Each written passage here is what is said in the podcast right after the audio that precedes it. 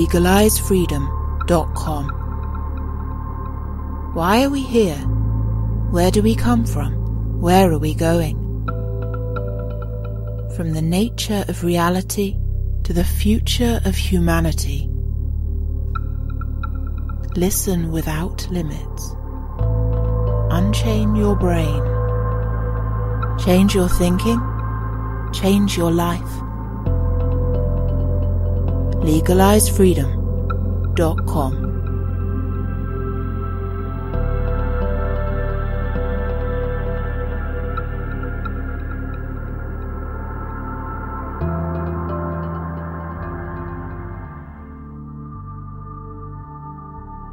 Greetings and welcome once again to LegaliseFreedom.com. I'm your host Greg Moffitt and my guest today is Thomas Sheridan who joins me to discuss the history and evolution of alternative media, marking 10 years of legalized freedom. Hello and welcome Thomas and thank you so much for joining us once again on LegaliseFreedom.com. It's great to be here Greg, and well done on a decade in alt media. You're one of the few long term survivors, and that's a fantastic thing. And I'm delighted to be here and honoured to celebrate that phenomenal legacy with you. Thank you so much. You were the first person I thought of, really. And as I said to you off air, I'm not really sentimental, but I thought April 1st, 2012 is when I went out with my first show and uh, so April 1st, 2022, I just thought I should at least mention the fact, you know. Funnily enough, the, the first show I did was entitled uh, World Economic Meltdown 2012. It was with a guy, a financial analyst called Alasdair Macleod. So a very dry topic, you know, economics. And um, I was just reflecting on the fact at the time that the financial crisis, the big blow up, you know, 2007, 2008, that the repercussions were still being felt, although that the mainstream were telling us that that was all over with. And it seems so tame now. Um, considering everything that's happened in the meantime in terms of geopolitics and world events, you know, to be worrying about sort of a little blow up, you know, in the financial sector. Yeah, nostalgic. Yeah. I'm nostalgic about all that stuff. Uh, you know, it's the, we still functioned as a society even when that was going down. I did a, I think the first time I met you was on the financial terrorism tour with Ian R. Crane. And, you know, it, that was all talk of the time was this whole thing of a financial impending implosion. There's people like Nat Max Keiser was saying this and lots of others. And Ireland was being bailed out by the IMF. And it seemed like the end of the world at the time, but it was nothing compared to what we have now what we had then, I'm not, you know, I'm, I'm nostalgic for it, for what we had back then. At least we had options to do things, and it didn't seem as as vicious as it does now. I know, I know. I mean, what we're gonna do today is basically reflect on the alternative media, the alternative scene, and how that has kind of evolved, and or maybe devolved over the last ten years. But no doubt, I, I think we'll end up reaching back beyond 2012 with some reflections. I think that's inevitable. One thing I wanted to ask you personally, actually, was when and why? Because you, you were one of my early guests, Legalized Freedom, okay? And you were, it was somebody that, when I read your book, your, your, you know, your, your material on, uh, psychopathy, it was obvious I had to speak to you. But when and why did you first go public, you know, with your thoughts and reflections on, on the world and what was, what's happening to our species. You know, what was it that, that you felt? Because I have a very clear story about this. Why did you feel that you had to, you know, go public basically and say, look, this is what I think? Well, I, I've been always feeling this way, uh, going back right back to the 90s. You know, never, I don't think I never didn't feel this way about it. And I can even remember back in the day reading hackers fanzines and other alternative underground fanzines and listening to people like Lyndon LaRouche. And there was very little on. You'd have like public access TV in America where I lived at the time. And you'd have s- sort of strange programming that moved between sort of conspiratorial stuff and Fortean stuff and hacking and this the old hacking, the phone hacking thing. And these were a kind of a scene that existed, but I wasn't really part of it. I spoke to some of the hacking guys, had met them through the kind of alt scene in New York, which by that time I was very much not really involved in. So there was nothing really out there. And when I came back and I was living here a while, I stumbled across, on YouTube. Well, when YouTube first started, it was absolutely loaded with conspiracy theories, videos, and conspiracy ter- theory topics and alt topics. Remember, like Alex Jones kind of owned alt media, uh, YouTube when it first started. He was everywhere and getting phenomenal views. And I can remember this one video called, uh, the guy was called Nuff Said. And it was about, came out about 2006, 2007 on YouTube. And it was called Conspiratus Satanicus or something like that. And it was like a seven part thing. Of course, it was all pulled down eventually because it was all copyright material when Google took over. But the guy had stitched together a lot of the things that I was really into in a very, a very artistic and interesting format using music. And I remember thinking to myself, okay, there's something here. This is, this is something new, and I'd like to be a part of this kind of filmmaking slash information sharing and I didn't really know how to do it because I, you know, I had Windows Movie Maker basically, and I made a very early film kind of drama, which sadly has been lost on the Mothman sightings, in which I did arty effects and tied in the CIA MK Ultra stuff. And it was only about 20 minutes long, but it looked really cool and I had music that I did myself. And that's when I thought there's a future in this kind of world, not just from a geopolitical conspiracy and Fortean type way of looking at it, but there's also room for the artist, there's room for the filmmaker. And I have to say that Nuff said Conspiratus Satanicus was absolutely fantastic at the time. And there was some other guys. There was a guy, a black dude in America, used to make these short videos. They were always in black and white and slow motion. And he was things that I'd never really heard about, like the conspiracies surrounding the music industry and things like that. And it was, they were just so cool. And I think it was just, I want to be part of this world. I want to be there somehow, but I don't have the technical abilities to make films. So what I can do is I can make YouTube videos talking about psychopathy that I learned about this stuff over the years and relate, and then other, other subjects as well I spoke about. And I haven't really wavered much. And my first video on UFOs was that it had nothing to do with aliens as far as I was concerned. It was to do with some kind of connection to the subconscious mind, but they do exist. And things like that. I remember did a very early video on the Fibonacci sequence before a lot of other people. And that's how it really started for me. That's how I dipped in. But I have to say, the stuff that got me in the door wasn't so much like the bread and butter straightforward stuff like your self interview shows and Red Ice and Ian R. Crane, things like that were at the time were really big. It was for me it was very much the more arty end of it and some of the stuff that was down on there was a guy called Lenon Honor, another guy in America who did some good work at the time.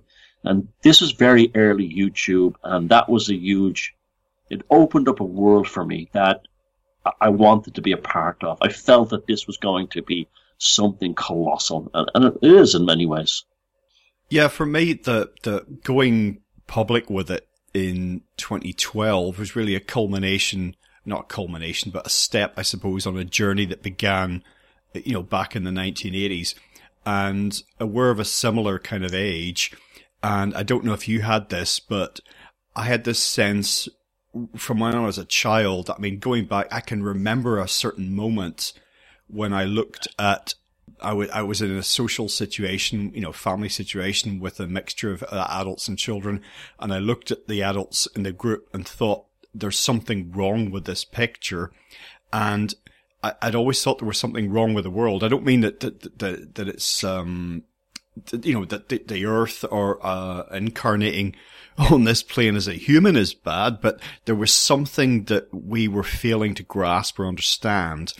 And when in the 1980s I began to read about, uh, you know, the, the moon missions, uh, questions around that, uh, alien life, UFOs, uh, what hap- what really happened with JFK. We know was it was the story always just as straight as it's presented.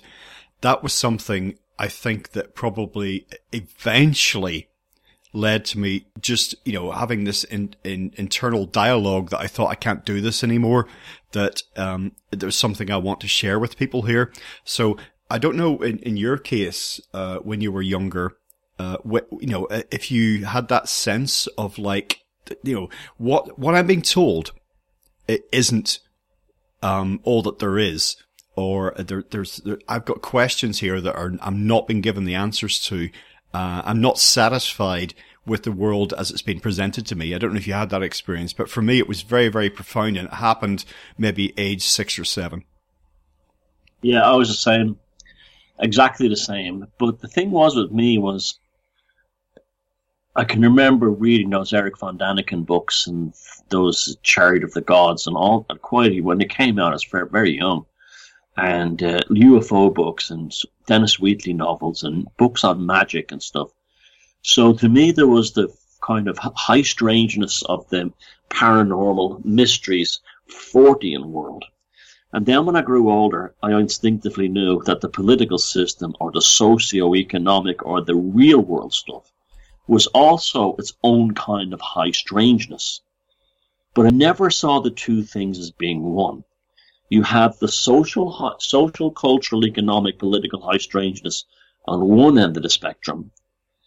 And then on the other end of the spectrum, you had the paranormal, the Fortean stuff, all that stuff was on that side. But what happened was, and back to the early days of this scene growing, is that people started to merge, merge them together first David Icke. Now he went in there with the whole reptilians thing, which that was his thing. That's okay. That was the way. That's the way he did it. But it would have been the way I did it. But that's okay. We all do our own different things.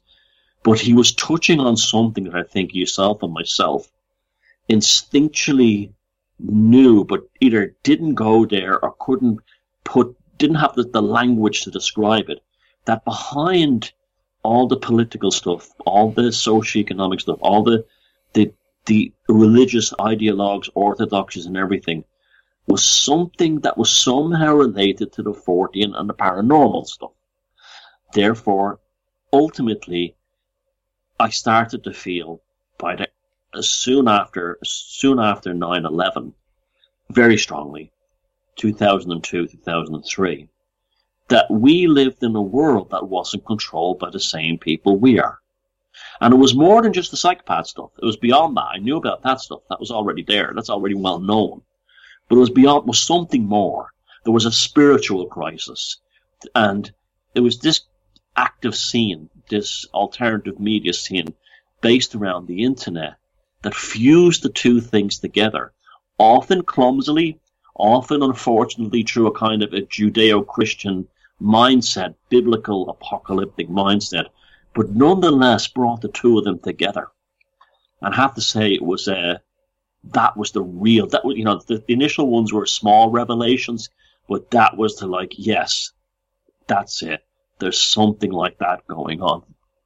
Yeah, that's a very uh, important insight, actually, you know, connecting those two worlds, because I think that they were deliberately uh, set apart, you know, portrayed. This is one thing, this is another. And uh, I think that the, you know when the, when that when that insight happened, you know when you had that moment of revelation, which I had as well, that that that changed everything really. And you know 9/11 was an incredibly important turning point, I think, in in evolution of human consciousness. And I've spoken about this many many times, and because I I, I think of myself, my, my mindset, my worldview prior to 9/11, and you know, I, I kind of imagine myself as somehow uh, complete in terms of consciousness at that point. But when I look back now, I realize that something something shifted. There's there's no doubt about it, and it doesn't actually matter what you think about the events of 9/11. That that's kind of neither here nor there, to be honest. Um, but something definitely shifted, and when uh, during my recent um, interview with Andy Thomas, uh, British author, he was one of my very very early guests, on legalisefreedom.com. Uh, I did an interview with him around 2012, uh, you know, because it was kind of like, and I said to him, well, didn't the whole thing turn out to be a damp squib? And he said, well, yes and no. But he felt that something definitely shifted in human consciousness around 2012. And I think that if you go back to 2001 and the events of 9-11, you can say the same thing. So these are what I call temporal markers uh, uh, in where human consciousness is going. Yeah, Andy Thomas is right. There's a big yes and no, but the yes is pretty profound. The yes part of that. I think that 9-11 literally disrupted the fabric of reality that not only, you know, yeah, human consciousness ultimately is created to, connected to that, but it ruptured, it absolutely ruptured the fabric of reality. And again, I, this is no, I think it's no coincidence that the alt scene came along to fuse all these together. You know, you think on one end of the spectrum, people will be saying things like, well, the, the socioeconomic system is evil. Here's the reason why we have Bilderbergs, we have the Trilateral Commission, and all that other stuff, more esoteric Illuminati, Illuminati things coming out. At the same time, you would have other people saying, "Oh, it's there's devils and demons and reptilians are behind it all, and shapeshifters and all this stuff." And then you have them. If you consider them the kind of bricks of the of the actual developing alt media, then you have people in the middle, like I guess like Anthony Peake, who is delving into things like the, the mysteries of the mind and quantum physics. He was like the mortar. People like him were the mortar that glued the stuff together. And yeah, I think things I think things changed much more for the yes than maybe. I definitely believe that we're living in a different reality, and I I know for a fact that when even when I look back at photographs that I have or pick things before, even artwork, everything before 9/11, it's all different. It's like even the colors seem different. Reality has been fundamentally changed, and we couldn't have got gotten through or been subject to. I mean, the last two years, the last two and a bit years of the the lockdowns and all the other stuff that went down. If it hadn't have been for 9/11, 9/11 fractured reality to such a degree that the controllers were then in a position to actually impose these things, knowing that humanity was melting away in some ways. As Alan Moore says, humanity is turning to steam. I think there's a lot of truth to that. And I think that's why, as time has progressed since that moment to now, people like us are incredibly alienated from mainstream society. As you know, we take part in it, we, we have to work in it, we have to exist in it. But when we see things like people wearing masks still in cars and how they got away with all that nonsense so easily, that could have only happened if the human consciousness, the collective consciousness, had been turned to some kind of miasma that had no specific focus anymore and only responded to external triggers to the degree it does. It's like beyond Milgram experiment or beyond Pavlovian conditioning. It was like a spiritual fracture that took place in consciousness, and they they filled it in with what they wanted. Yeah, for me, 9-11, uh, looking back, was like some kind of test. Remember uh, catchphrase with Roy Walker, say what you see, you know? and for me... See what you, see what you say. Yeah, yeah, yeah, for, for me. So when I look back on that, when I, when I, I remember clearly, because I was there, uh, watching those, I mean, uh, it was after the fact because by the time, I remember the day clearly, but by the time I turned on the TV, it was all over, you know. So what I was watching was replays. And um, I looked at the what was happening to towers, and I I'd, I'd watched enough programs on TV about sort of architecture and demolitions, and I just that's controlled demolition. Yeah, that's that's what it is. It's a controlled demolition, simple as that. And I'd been and seen a few of these things, you know, actually happening, because sometimes they'd advertise them, you know, at the, recently here actually in North Yorkshire, they've taken down some of the cooling towers at some of the old fashioned, uh, power stations, you know, coal burning. And, uh, people were, you know, it's like a day out. Go and watch the cooling towers come down. Boom. Explosives. They fall on their own footprint in less than 10 seconds. So how the fuck did that those towers come down like that in their own footprint in that amount in seconds if it wasn't controlled. So that's, you know, I just, for me, it was obvious. No, no problem there at all. But there seemed to be something that happened in hoodwinking people, you know, uh, in saying that what you see, what you saw is not what happened. And, uh, we could, as you mentioned, we, we saw this particularly in the last couple of years. There's a reality in front of your eyes. The, your five senses are telling you something. You are wrong. And that has a very undermining effect on people's minds, I think, on their own sense of reality and, and to the extent which they can trust their own senses. And I've said many times, look, in the last couple of years throughout this pandemic thing, if I was going only on the evidence of my own five senses, then there, there was no pandemic as such. I, I, I can't see one. Now, I understand at the height of it, I wasn't able to go, tour around hospitals. I wasn't able to travel extensively. I wasn't able to have the full spectrum of experience I would otherwise have had. But, you know, based solely on my own sensory input, uh, nothing actually happened. So to sum up, I just think that playing with people's minds and their, uh, their own trust in uh, their perception that that has an enormous effect going forward then on what how people perceive the next event or, or, or the next non-event. Yeah, I mean, uh, being the person I am, I was less interested in the actual falling of the buildings, although it was all looked very dodgy to me at the time. But the like the inner Fred Dibnah in me said that looks like it was taken down. At the same time, too, it's funny that Fred Dibnah dies around the same time. I remember, I think that was the very first conspiracy theory I ever came, I ever came up with or thought about, or some maybe someone else had mentioned it. Around 9/11 was that Fred Dibnah who could have been all over the TV saying, "No way was that taken down by planes," and explaining why, and then suddenly he dies like around the same time, soon after, I believe. And on top of that, now what I'll always remember the one thing to me, it was I mean instantaneously. I did a talk at one of the AVs a few years back, and I asked the people how many people in the audience were overcome by a sense of profound evil when 9/11 happened, and 99% of the audience put their hands up. And there was a sense of profound evil, and that was to me that evil, that sense of evil alone, was enough to convince me that this was a bigger picture than anything we were seeing. And I always remember, and I've always spoken about this, I was coming back home on the train, and all these people, and this is when they had they still had the old carriages with the tables in the middle.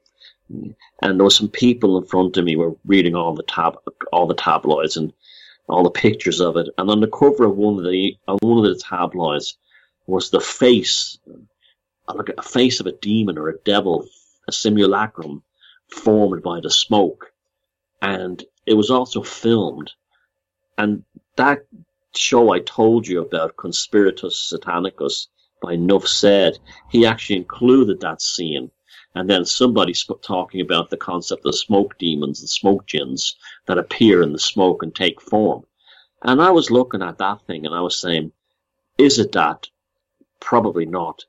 But why does our minds focus in on that, not just us, the the oddballs, but also the mainstream photographers. Yeah, yeah, it sells newspapers. Yeah, it looks it looks cool on the front of a newspaper tabloid. But there's also that we connect with that, we hook into that because we subconsciously know by finding that one particular simulacrum that Devilcraft was involved. And I think, like in a metaphoric sense, uh, you know, the, the evil, uh, you know, the, the full term in the French, was present.